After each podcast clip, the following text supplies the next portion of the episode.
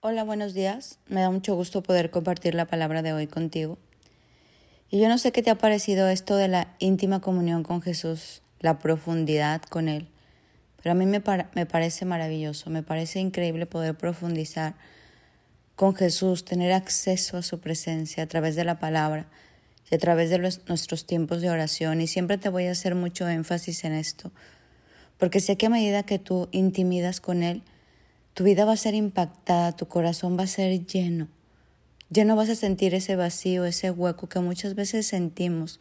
No sé si a veces te pasa que piensas, ¿qué sentido tiene esto? Yo a veces antes pensaba, ¿qué sentido? ¿Qué sentido hay en esto que estoy haciendo? ¿Qué sentido tienen muchas cosas en la vida? Y a medida que me encuentro con, Jesús puedo entender el sentido de la restauración, de volver al original, de volver el corazón al Padre, al Hijo, de dejarnos guiar por el Espíritu. Hoy quiero hablarte de todas estas bendiciones que trae esta intimidad y la podemos resumir en esta cita de Deuteronomio 28. Mira, te la quiero leer.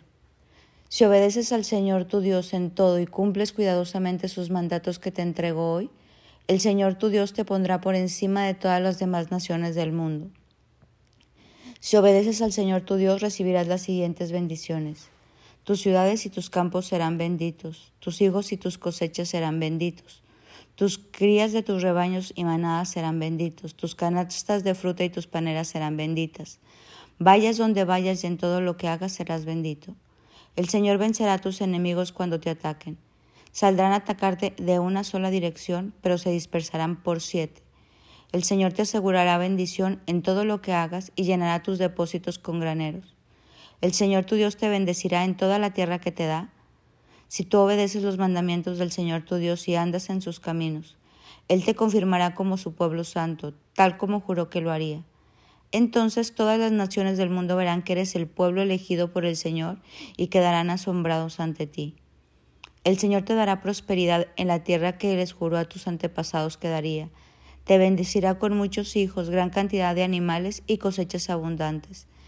El Señor enviará lluvias en el tiempo oportuno, desde su inagotable tesoro en los cielos, y bendecirá todo tu trabajo. Tú prestarás a muchas naciones, pero jamás tendrás necesidad de pedirles prestado. Si escuchas los mandatos del Señor tu Dios que te entrego hoy y obedeces cuidadosamente, el Señor te pondrá la cabeza y no en la cola. Siempre estarás en la cima y nunca por debajo. No te apartes de ninguno de estos mandatos que te entrego hoy, ni sigas a otros dioses, ni le rindas culto. Si te fijas, la idea de Dios desde el inicio es bendecirnos. Todo el tiempo Él creó el mundo, Él nos creó a ti y a mí porque nos ama y porque quiere bendecirnos.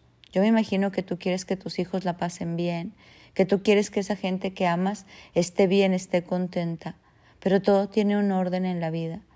Todo tiene una una razón de ser, todo tiene un propósito. Y Dios nos quiere llamar a todos sus hijos a volver al original, a entrar en esta profunda comunión con, con Él para no desviarnos del camino. Porque vemos a un mundo que no recibe estas bendiciones, porque nos distorsionamos, porque nos alejamos, porque a veces es difícil nadar contra corriente, y menos cuando no conocemos la palabra. Pues hoy te invito a, en este día, de intimidad profunda con Jesús, darle gracias, darle gracias por toda esta bendición que Él tiene planeada para ti y pedirle que yo siempre le pido que me ayude, que me ayude a caminar derecha. No sé si has visto en el boliche, cuando quieres hacer chusa y levantan unos bumpers. Yo le digo, Señor, levanta bumpers para que mi vida haga chusa y yo no me desvíe del camino y no se vaya la bola por un canal todos los días le digo, levanta unos bumpers para que yo pueda andar en ese camino, para que yo pueda entender el plan que tú tienes para mi vida y no me desvíe ni a derecha ni a izquierda, porque sé que en ese camino que tú planeaste para mí voy a recibir todas estas bendiciones que están en tu palabra, porque sé que si tú lo prometiste, tú lo vas a hacer. Pues que hoy de verdad cada una de estas bendiciones se hagan vida en tu vida en el Antiguo Testamento Dios las escribió y Jesús vino a otorgárnoslas. En el Antiguo, pues si no lo cumplías la ley morías.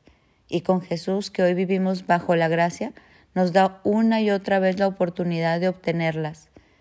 Y uno este, lo hace todo esto porque crees por amor, porque a medida que tú amas más a Dios y sabes cuánto te ama Él, sabes que al hacer esto, la más bendecida, el más bendecido siempre vas a ser tú. Pues de verdad mi anhelo es que estas bendiciones se hagan vida en tu vida y que puedas conocer a este Dios que siempre, siempre, siempre quiere que tú recibas cada una de estas bendiciones. Que tengas un bendecido día.